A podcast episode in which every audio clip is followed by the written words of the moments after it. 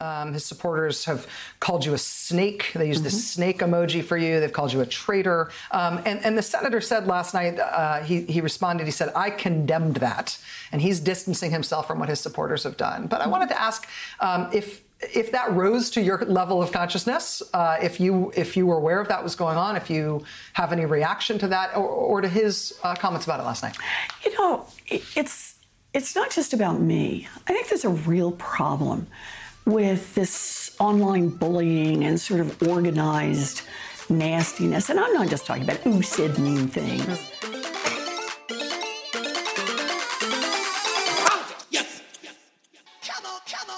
Hello, ladies and gentlemen, and welcome to the Politics, Politics, Politics program for March 6th, 2020. This is your old pal, Justin Robert Young. And that, to begin the show, was Elizabeth Warren on Rachel Maddow's program, talking about the organized nastiness of the Sanders campaign supporters. We'll have much more on Elizabeth Warren in a moment. We also have a great interview.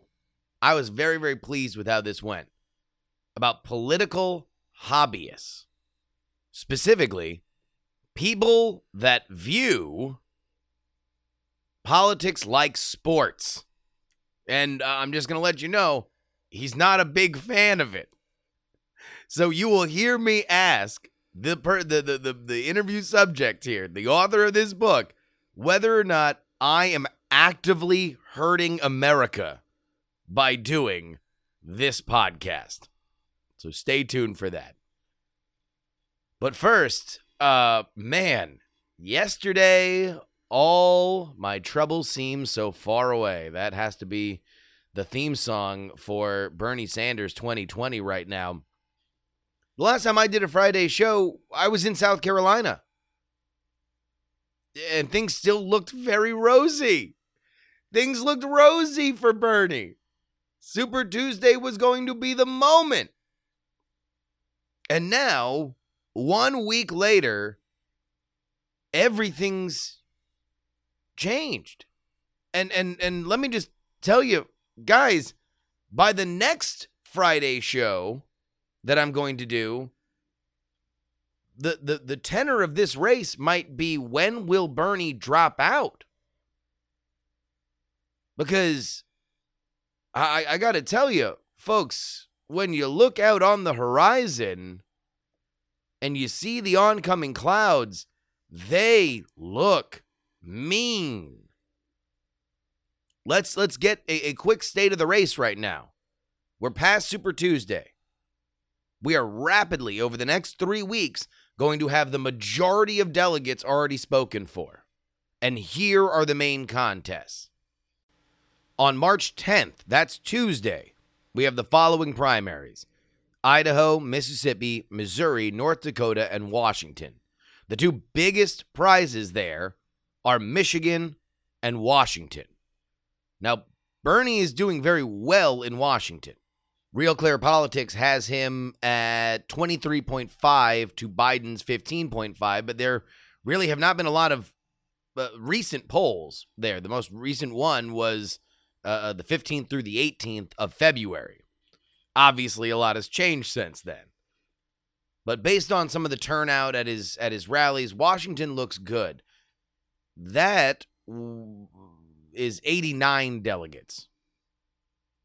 The richest prize in the game is Michigan.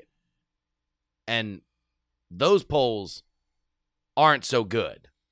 The most recent poll is a Detroit News WDIV poll that has Sanders at 23, Biden at 29.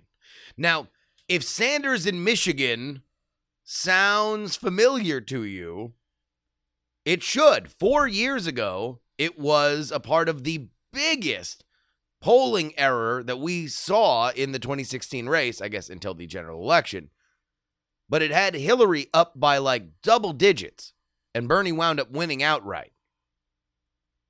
So obviously, there is support for Sanders in Michigan. And similarly, he was running against a candidate, Sanders was, in 2016, that was very strong with African American voters. African American voters dominate the Democratic electorate of the city of Detroit. But Bernie really needs to either keep it close or win outright in Michigan. This is like crucial because theoretically, he's got to start making up delegates. He's 70 behind. This is why it's very hard to erase a delegate lead. But let's look one week further than that March 17th. There are some big states in play there Illinois, Ohio, and Florida. Florida is the richest prize there with 219 delegates. Your boy will be back in his home state to cover that live. However, right now, the polls for Bernie in Florida aren't bad, they're dire. They spell doom.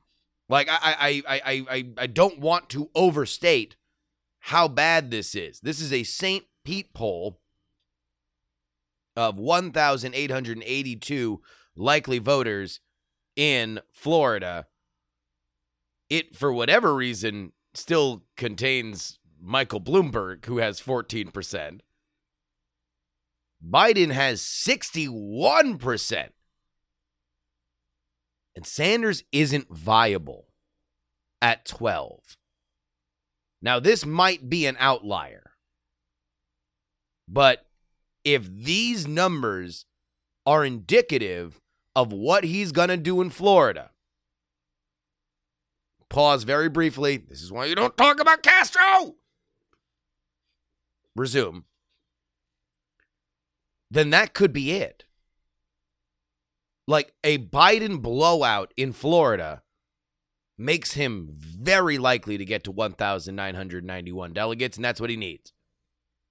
Even if Bernie's hope at this point is to force some kind, just force them at the convention, force the establishment at the convention to bury him, which they will happily do, but it'll be a lot uglier.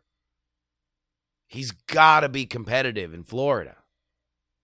There's just too many delegates. Because if he doesn't do well there and Biden at that point is on a glide path, the only two other places that he can seriously think about making up for a delegate uh, uh, a lead is New York on April 28th and Pennsylvania on April 28th. It's unlikely that Bernie's going to do better than uh, uh, Biden in his home state of Pennsylvania. So he's going to have to hope to do well in New York, but who knows if he's even going to get there? At least with any kind of real shot. Because I'll tell you what, we're at March 6th now. If it starts to look dire for Bernie, then the question is going to be how much damage are you willing to inflict on this party before you realize that you've been beaten? And now all of it comes out. All of the establishment media is is is going to just lean on him. Agent of Trump, Russia, it's all going to be there. Because now they can look like the winners and they can make Bernie look like a sore loser. I, I it's hard to overstate how much Michigan means to the 2020 campaign of Bernie Sanders. Now, obviously, a lot can change between now and then. We learned that from uh, the last week, right? I can't believe that I, I was in South Carolina a week ago. It feels like three months. Maybe Warren comes out and endorses him. Maybe there is a surprise, yet another surprise in Michigan. But Bernie needed that in 2016 to keep him even close to competitive. He's going to need it in 2020. Because if he doesn't get it, there's not a lot of favorable news coming afterward. What do the facts say? The facts suggest that you absolutely have a Native American ancestor in your pedigree. Okay. Of course, that is a clip from the DNA video that Elizabeth Warren put out before she was even a candidate, actually. So uh, uh, that would be the earliest moment uh, of, of, the campaign that I was kind of shaking my head at. I, I, didn't really understand the point of it. Uh, uh, look, I, have talked about Elizabeth Warren throughout this entire campaign. I, I have consistently thought that she is a good candidate that overthinks. There was a lot of overthinking it moments during this campaign, and and now that it's over, I just wanted to highlight two moments that I felt were just preventable, unforced errors. As I'd previously mentioned, that DNA video was very troubling to me, not because it was an embarrassment and not because it got her in trouble with the you know Native American tribes, but rather because the Pocahontas stuff came up during her first Senate race six years ago. She couldn't pr- uh, effectively deal with it then. And now, six years later, after the president seized on it, she still couldn't. I mean, she made a video that I I still can't find that full video. That full video has been uh, uh, scrubbed from the internet. It's certainly off all of her official channels, and it has been for months. Uh, so, like the the audio that I pulled from there, those are from news reports. But that's why that that that video, the the bungling of that video, to me, felt like, all right, this is a campaign that overthinks itself. So let's move forward this was the moment, and uh, uh, we're going to go into a little bit more in a second. This Politico article that just came out as I was recording, all about the campaign looking uh, uh, back on on what they did and, and the decisions that they regretted. But in that Politico article, they pointed to this October debate as the moment where things started going wrong. And here was the moment that I believe Elizabeth Warren went from frontrunner to somebody who was flawed enough that she wasn't going to get a second look. The question here was Will you raise taxes on the middle class to pay for Medicare for all? Will you raise taxes on the middle class for pay, to pay for it, yes or no? So I have made clear what my principles are here, and that is costs will go up for the wealthy and for big corporations, and for hardworking middle class families, costs will go down. A yes or no? See, right there, right there, right there. She's got to have an answer for that. That was the moment, as it turns out. When you look back, that's the time where she could either seize this momentum and confidently say, yes, taxes will go up, out of pocket expenses will go down. The problem here isn't that she shuffled on an answer. That's fine. Politicians do that all the time. The problem was is that Biden was on one side of her saying this is going to cost more than it should. And Bernie was on the other side, not only physically but also ideologically saying, yeah, taxes are going to go up, but out of pocket expenses are going to go down. Like, this is a gigantic social program, and you're the I've got a plan for that candidate. If you can't answer it, then you're going to look weak. And this led to more backpedaling, where then she put out her uh, her, her own version of Medicare for All, and it was uh, uh, put out over two or three weeks in two parts. You know, that was where she outthought herself. Past that, her covering for this led her to say that I would do a public option first and then I would do Medicare for all. Which, to people that hate Medicare for all, reads as so you're still going to do it? And for people that love Medicare for all, it was the beginning of the snake stuff. It was the beginning of the you're a traitor, that you're backing off of this. You don't have the ideological moorings of Bernie Sanders, which ultimately is kind of the defining ra- the, the, the defining relationship of Elizabeth Warren in this race was to Bernie Sanders. She had so many of her uh, uh, proposals that she was just like, "Yep, I'm with Bernie." And it wound up coming down to this, the second unforced error.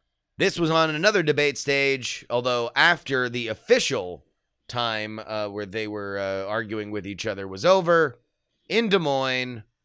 It was preceded by a story in CNN saying that Bernie Sanders had told Elizabeth Warren that a woman couldn't win.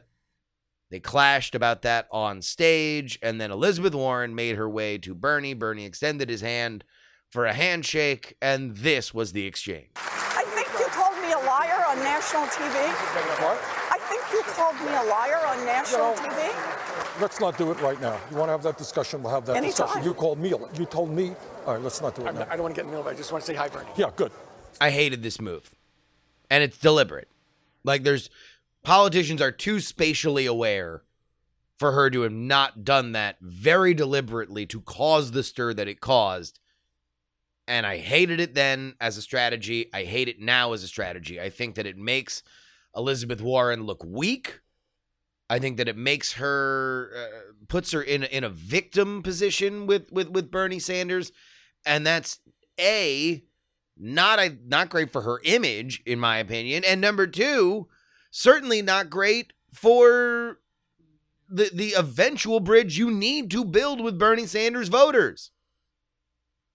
Many months ago, I heralded the coming war between Elizabeth Warren and Bernie Sanders. And at that point, I thought she was in the dominant position. All she had to do was keep going with the more electable Bernie thing, the gimmick. I mean, just have that sheen. Never fight with Bernie. Because guess what? Bernie's supporters will attack you. And when that happens, you're going to be able to throw up your hands and say, well, look at these sexist Bernie bros. If you pick the fight, it's the only way you can lose. And that's exactly what happened on that stage. One final thing, and this is from the Politico article, and I'm just going to read directly from it. Uh, great work by Alex Thompson here. Everybody should go read it. Uh, it is uh, Bailey versus Blood and Teeth: The Inside Story of uh, Elizabeth Warren's Collapse.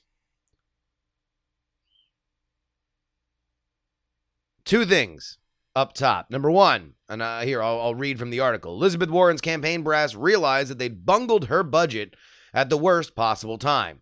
Several weeks before Iowa and New Hampshire, the Iowa and New Hampshire elections, they discovered their fundraising uh, projections for the fourth quarter of 2019 were far too rosy. The army of organizers that they'd hired uh, when fundraising and polling were at their peak, it ultimately ballooned to over a thousand, had become a straitjacket.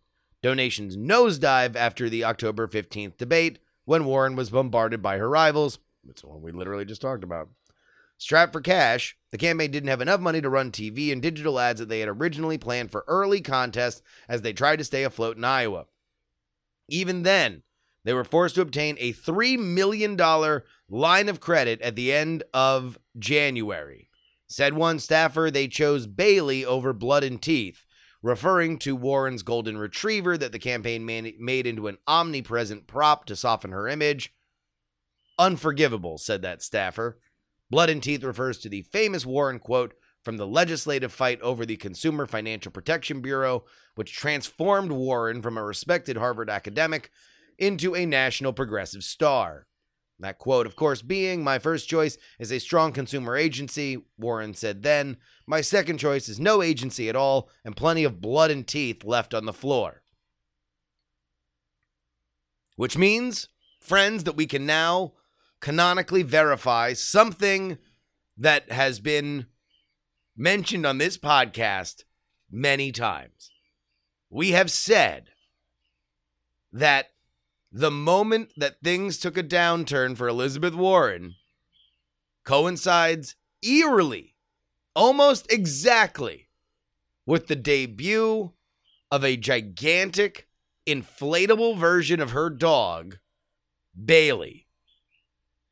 There was a bizarre viral video of the uh, crowd chanting big structural Bailey because she wants to have big structural change it was big structural Bailey. I thought that was a joke. I was just like, oh, okay, well, isn't it funny that this thing happened at the time that her poll numbers started to tank, not only nationally, but also in New Hampshire and Iowa? Iowa was where this happened. But now we find out that not only was her campaign cash strapped, and I can't imagine getting a custom gigantic balloon of her dog, but also that it was a controversial thing internally to make her dog as big of a thing because she should be focusing on being a tireless advocate for the consumer. Guys, the big structural Bailey curse is real! It's real! Politics of course, if you would like to support this show, you can head on over to takepoliticsseriously.com. That's where you can join the $3 club. You get two bonus episodes each and every week. Uh, one on Monday, one on Thursday. I'm telling you what, these are important, important weeks to have the bonus episodes. A lot of stuff happening. Uh, uh, PX3 Extra people got you know they they got the first uh the first taste of of all the the Buttigieg dropping out and Amy dropping out. Like that was a huge episode on Monday. Interviewed my mom for that episode. And then Thursday was the first time that people uh, got got the hot takes on the Warren stuff. Now's the time to get on the train. Come on over. TakePoliticsSeriously.com. Also, if you have an Audible account, or you're interested in audiobooks, the audiobook version of my podcast series, Raise the Dead, is available now. Five and a half hours. So we're not going to, I'm not wasting your, uh, your, your credit on this one. It also includes a bonus episode that was not included in the podcast. It's all about the mob and Frank Sinatra. It, I really like the episode, but I wanted to save it for the audiobook. So head on over there right now. Audible.com, search for Raise the Dead, Nixon versus Kennedy, and you will find it right there. My guest today is Eitan Hersh. He is an associate professor of political science at Tufts. You can check out his book, Politics is for Power How to Move Beyond Political Hobbyism, Take Action, and Make Real Change. Eitan, welcome to the show. Thanks for having me. So, obviously, when you do a political podcast, you are speaking to people of all stripes, and and uh, uh, politics affects us all. So, I, I would expect that this would go out to many people. But uh, your area of expertise is fascinating to me in that uh, it's about political hobbyism. People who are fascinated with politics, who consume information about it, and yet are not plugged into it uh, in terms of a, a, participation level. If you could describe political hobbyism, how would you describe it? Yeah, so I usually describe it in short as people who are doing politics uh, primarily for their own intellectual and emotional engagement rather than to get power for the things that they care about. So, you know, it's mostly people who are spending a ton of time on politics uh, every day, like maybe an hour or two a day, but all of that is really most is about like learning information, sharing information, talking about stuff rather than trying to either like move politicians or move fellow citizens to take some action. So, if that's the case, is is is this something that's on the rise, or or is has this always just been a part of the ecosystem, but now we can focus on it and isolate it a little bit more? No, it seems like it's on the rise. So we're at a high time in American political history of people interested in politics. So, like the 2016 election, for example, saw more people saying they're very interested in the election uh, than ever before. People see big differences between the candidates. A lot of people say like they're afraid of the other party. And so you have a lot of emotional and time engagement, but we're like below historical averages in terms of the number of people who are, you know, members of organizations, working or volunteering for campaigns or parties. Um, so yeah, this is definitely something that has increased over time. Uh, you know, there's a long story uh, of the decline of in-person civic engagement over the last, say, 50, 60, 70 years. And what seems to have happened, especially with the rise of the internet, um, is that the time that you know people who are interested in politics, specifically engaged, um, know that this stuff is important. They've replaced going to meetings and uh, you know working on concrete projects in the political sphere with just kind of sitting at home and, and engaging at an at, like a sports fan would engage in sports fandom. So would, would would your idea be that because people can engage easier and there are more and more ways that people can share their opinions that that takes the drive out of maybe uh, uh, leaving their house and, and going to some physical space where they would go knock on doors or or even lobby local government? Yeah, so there's a number of arguments about why this has increased, right? One is what you're just saying, which is that um, it's not like going to, uh, you know, to participate in, say, a political party committee or civic organization is harder necessarily than it was 50 years ago, but it seems relatively harder compared to the alternative, which is having this like shortcut to emotional engagement from your couch. So that that has changed. The other thing that's changed is that this population, the hobbyists are mostly like college educated white Americans. And for this population, over time, the status quo has honestly gotten better and better, right? There's been no military conscription for 50 years. Um, these people are doing really well, and they don't feel um, threatened enough really to get off their couches. So um, another thing that's going on is this kind of culture of privilege, which um, people, you know, like uh, Theda Skocpol is a political scientist at Harvard, says, you know, basically when, when, you know, 50 or 60 years ago, uh, people who were in this demographic, like college-educated citizens, they were, you know, they were pretty rare, and they felt themselves like they were stewards of their communities, like they were, they were responsible for things going well. And over time, uh, especially as the college education educated population has increased, and you know, as things, you know, we've been past um, military conscription and things like that, this population of citizens does not feel um, like things are bad enough, I guess, for them that they have to actually take action. There's also another story about the decline of organizations. So, you know, even if you wanted to get involved in a lot of communities, um, groups that used to be quite strong, like political party committees uh, at the local or county level, those have gone into a real decay for a number of reasons. And so a lot of people who maybe want to plug into real politics, like they don't really know know how because of that institutional decay. And so we're defining real politics as an organization that is trying to affect a vote or lobby sitting politicians. Would that be would that be fair? Yeah, the way I see it is, you know, political participation is working with others with goals and strategies to influence the government. Right? So you might influence the government, like you're saying, by you know advocacy toward a politician, or by you know getting your fellow citizens to, to vote a certain way. But either way, you're operating with a goal and a strategy, and it's targeted to the government. And again, that's not how like something like 80 or 90 percent of people who are engaged in politics already, the way that they're engaging. It just doesn't describe their behaviors. So is part of this just in its on the premise a, an indictment of I'm feeling angry, so let me tweet about it and and have that be the endorphin rush uh, of you know the, the, the beginning, middle, and end of it? I mean, I think that's where it starts. So, I mean, I think a lot of people who are reading this book uh, are people who care a lot about politics. They care a lot about you know their country and community, and they and they are worried um, about the direction of things, but um, this first of all, what it does is it kind of assesses their behavior. You know, that's how this started for me. I, I was kind of looking at a range of behaviors from news consumption to activism, voting, uh, partisan cheerleading, and just asking this question, like, what does this all amount to? And I think the sad truth is that it amounts to very little, which is a, a disconcerting answer. I mean, you know, a, a lot of people are justifiably feel like, uh, hey, like it doesn't feel nice to call all of their engagement a hobby. Yeah. Um, and I think that that's true. And it's true because they have, I think, probably deeper values in their hearts than are conveyed in their behavior. And so the book is uh, trying to figure out, okay, like, well, why do we behave in politics this way?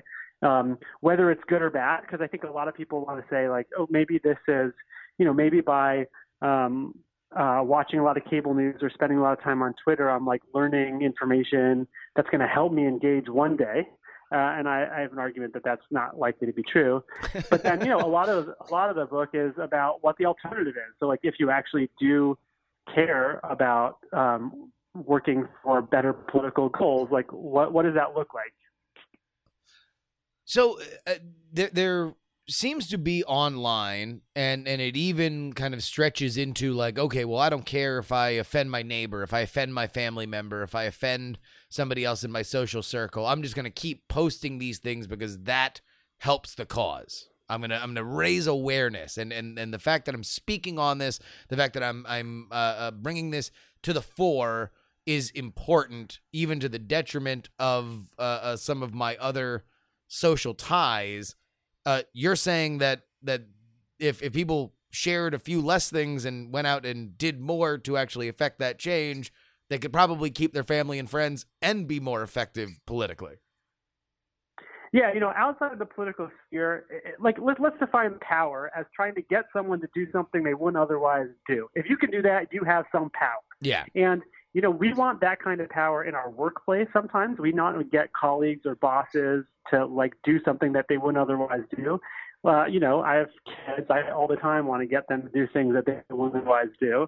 And for the most part, everywhere in the world where we're trying to get people to do things they wouldn't otherwise do, we have to use patience and empathy and try to figure out where their interests lie and meet them where they are. Like that's how you do it. And we also all know that when you engage on politics online, the way you've described, like we're not practicing any of those skills um, because we're that's not really the point. We're not really uh, trying to to move people. We're really trying to more like get stuff off our own chest or you know feel some um, feel some superiority that we have some knowledge. Like it's just a totally different framework for behavior than in the in the realm of actual power seeking there is a phrase online, and I, I don't know if you're familiar with it, but it seems to kind of dovetail with what you're talking about. Uh, virtue signaling. It's often used as kind of a, a, a slur online. That that this is uh, uh, the way that you are acting, the way that you're identifying yourself. You are more about just signaling the fact that you are uh, aware or aligned with a cause than really anything else. Uh, w- would you say that the kind of behavior you're talking about is can be described as virtue signaling? It could be, yeah. I mean, you know, I think in a lot of ways, it's, what it is is like the it, it's the you do when you do hobbyism, right? Like some emotional high, some form of catharsis. Like that's your whole goal, right? That's your goal.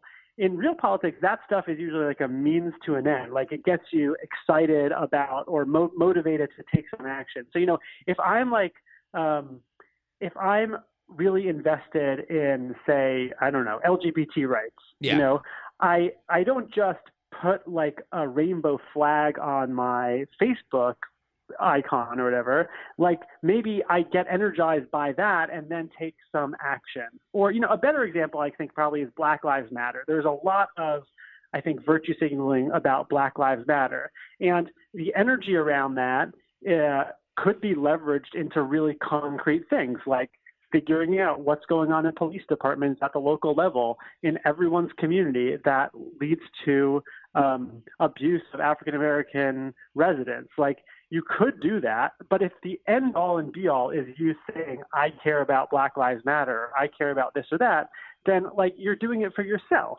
you're not doing yeah. it because you actually want power for this, you know, cause. It seems like part of this is is really just a, a call for more civic engagement like that that that if you are not pushing the ball forward and you are not kind of working realistically within a structure to get something done, then really anything else is is kind of marginally useless. Yeah, I mean, what I think is that the way people think about politics today, and and there's you know, and there's a lot of like trends we talk about in the book about you know the, the nationalization of the media and all that stuff. Um, I think a lot of people feel like they have an obligation to pay attention to big important things that are happening. And because those big important things are like far away and like so colossal, they have very little role to play in it. So they'll feel like it's important that I spend my time watching a congressional hearing or a presidential debate. Like those things are big, like a big election, the impeachment trial. I have no role as a citizen to play in that, but I feel obligated to do it. You know, I think the call of the book is like you know what the organizers are doing very well that I study in the book. They're what they're, they're they bring to politics the mentality that like they're not trying to um, pay attention to important things. They are actually trying to be important, which is they're engaging in roles where they are meaningfully changing other people's behavior um, and lives. Really, I mean, they are uh, you know, entitled to their one vote that they get as a citizen. But then, like some of the people I study in the book, like they are said to control a thousand votes. They can they can create a precinct that has three times the turnout of all the precincts around it, which gets the attention of politicians to care about what they want. You know, they can move stuff, and actually, that form of politics. Um, which I think, particularly on the political left, feels like parochial and unimportant, is actually what politics is all about, and is tremendously powerful um, because actually very few people are doing it. So, yeah, I mean, look, the book is part analysis. Like, what are we doing here? Um, all of these people who are spending all this time on politics, like, how do we make sense of it?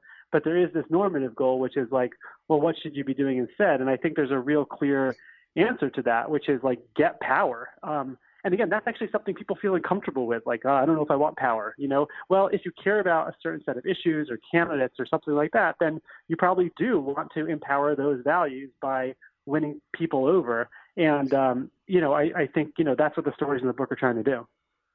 You mentioned the nationalization of the media, and I would like to go back to that for a second because th- there is this this thing I can't shake with our modern political world, and part of it is that we really don't have a monoculture anymore in, in an internet society. Everything is sort of self selected, but the one thing that does seem to affect everybody, no matter what, are politics, and specifically national politics, which are so easily weaponized to get people uh, uh, uh, fired up. Uh, do you think that that's the cause of the nationalization of the media, or the fact that that now we we are just so dialed in? to these big macro issues because they are kind of unsolvable and and therefore fascinating?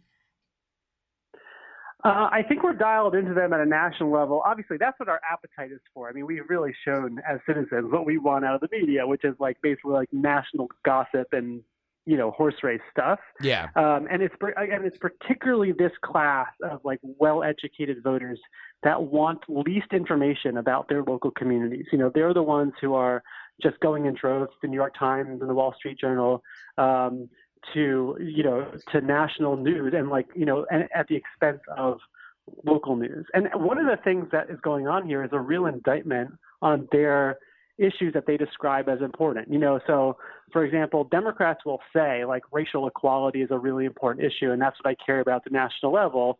But many of them, especially like the kind of the college-educated white liberals who live in, you know, towns with extremely restrictive zoning laws that are purposely designed to like keep African Americans out, like they they they want to say that those issues I care about, but they, you know, like look at where they live and how little interested they are in working on those issues. Same with the environment. You know, um, you, you know, it's like very easy.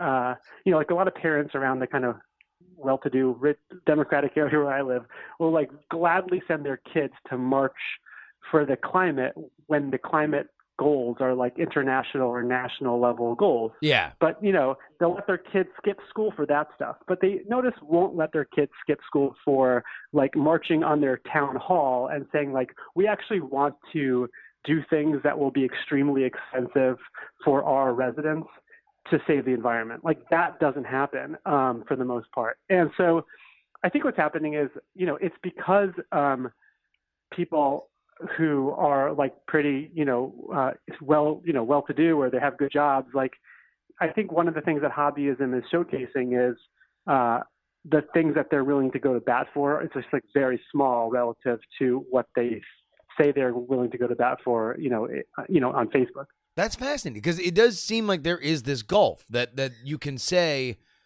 all right, I'm gonna I'm gonna go out and spend an afternoon uh, uh, saying you know uh, this is the worst thing that ever happened that Trump came out of the Paris Accords, right? And and you can scream and yell about it, but you know either Trump's going to get voted out or he's not, and either way, we may or may not be back in the Paris Accord. There's really no end to that, right? It, it just kind of feels good in the moment, and it feels good to write that tweet, and it feels good to maybe take that Instagram picture at the rally. Uh, uh, but I guess I never really thought of it like that. That there's that there's no kind of real consequence or, or teeth to it, or uh, that that if it doesn't lead into other action locally, then maybe there's you know a, a question of exactly how worthy it is. Yeah, and you know, I think when people start, you know, if people say have who have strong concerns about the environment do get involved at local level, they learn a couple things. They, you know, they learn from one thing that they like if they live in a liberal area, for example, they learn that like a lot of people aren't as liberal as they thought they were, and they also maybe learn that they're not as liberal as they thought they were, and so when you practice politics at the local, local level and you actually have to move individual people, right? Like I need to convince this city councilor, or I need to convince my ma- neighbors to help me convince city councilor it's very hard to approach politics in the way we approach it online, which is like this brinkmanship where like the other the other side is evil and terrible and dangerous and our side is very virtuous. Like, you know, when you start to work on these issues in real life, like it just you can't break things down that way.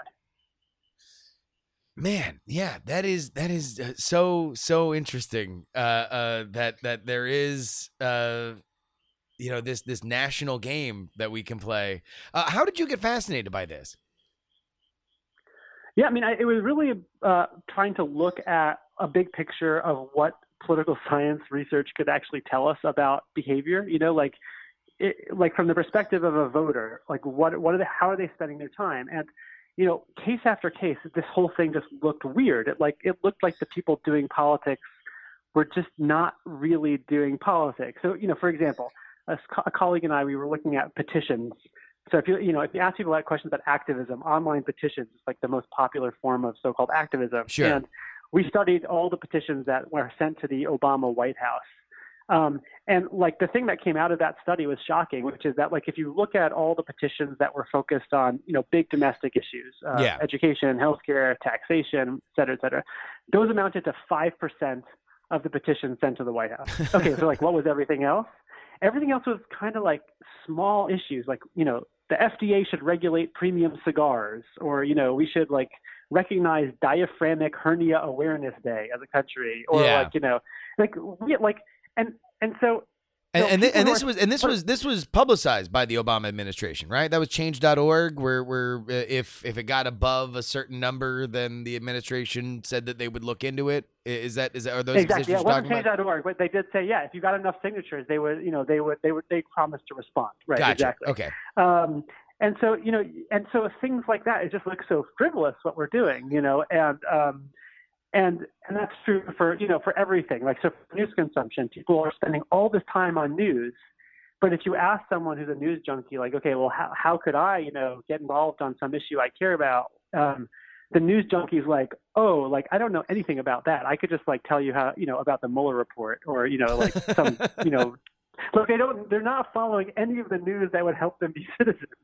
So, um, so I think you know that's what um, you know all that put together made me think like okay you know something like sports fandom or any kind of kind of hobby like you know in my house we are we're, we're kind of at home foodies you know we watch the Food Network Sure. or we'll you know that kind of stuff. I mean that's what politics seems like really when you look at it from the perspective of what the typical political junkie is doing. Is this maybe then just a a a another layer beyond what has already existed as the, the the class of people that are trying to, to to to move the football one way or another that now there just happens to be a bunch of people in the stands that are very passionate about their teams Well, it's not like these people have added. It, it, no, like uh these people who are spending two hours a day on politics. These are the kinds of people that a generation or two generations ago were actually taking concrete actions in their community. So it's it's not just like um, an additional Okay. segment of the population. It's a segment of the population that really has the energy and time to engage in politics, and they're doing it in this kind of useless way.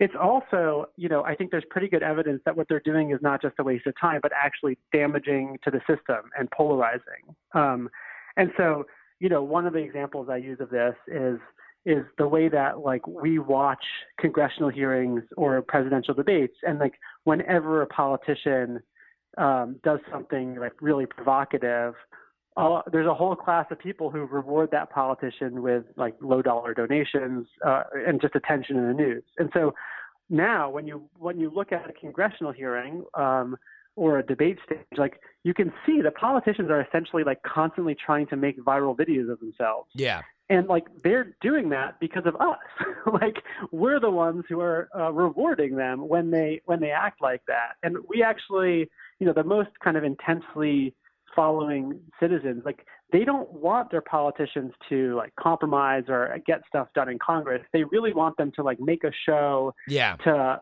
to prove that like for the next election that they're going to be better situated to pass something. And and so nothing can get done like that, you know. And and and that's again, that's not one of the I think innovations of this project is I think a lot of people, both in political science and in the public, are always looking for institutions to blame, like this is gerrymandering or this is Sure. the electoral college or and this book is really about the voter, the citizen. Like we're the ones that are making politicians act that way, um, and it's part because we are taking a lot of pleasure out of watching this show rather than doing, um, you know, a real concrete form of politics, which is you know more like community service, which is like moving the ball forward in our own community. So really, we are just rewarding performance artists, and and whether they are We are. yeah, whether they are smirking trolls or or delivering the Aaron Sorkin speech that we always wished a politician would deliver, we are giving they they are giving us what we want, and we are rewarding them with small donor donations off our iPhones. That's right. So the ones who are good at that will get rewarded, and the ones who are bad at that, they won't even run. Like because who would want to do this unless you wanted to, you know, to, to to to be in that circuit. All right. Uh, uh, one last question, because I know people listening to this are going to want me to ask you. The, the the show that you are on right now, Politics, Politics, Politics, is primarily dedicated to. Uh, it's been compared a lot to a sports program that that I I try to take an apolitical look at kind of the analysis of the the X's and O's of where I see the race, who people are trying to uh, uh, talk to, whether or not they're doing it effectively, uh, and then taking the the results and and seeing how how good we did. Am I actively harming the political process? Look, I think you'd be actively harming it if if, if you were to convey to your uh, listeners that like what they're doing here, listening to us, is being engaged with politics. Like Gotcha. this is something that they might enjoy. This might something that might inform their, um, you know, how they think about politics, and all that's great. But it isn't politics, and if they want to be engaged in politics, they have to do one particular thing, which is move other people. And if you're going to move other people, then you got to do it like in your community. So look, I don't. Everyone can have whatever leisure activity they want. Sure. Um, and I'm not going to judge them for doing it. But I think in politics, unlike in sports fandom, we do go down this path of thinking, like by by like learning a lot of facts. Um, we're doing politics, and you know, again, like no one watching Sports Center thinks they're playing football, but I think there are actually a heck of a lot of people who are um, real news junkies who think they're engaged in politics, and you know, I think you know our country needs them to do more than that. Yeah. So maybe it's all the sanctimonious uh, political podcasts that that you know uh, paint themselves as activism, like that. That those are the ones that are actively doing harm to to the political world.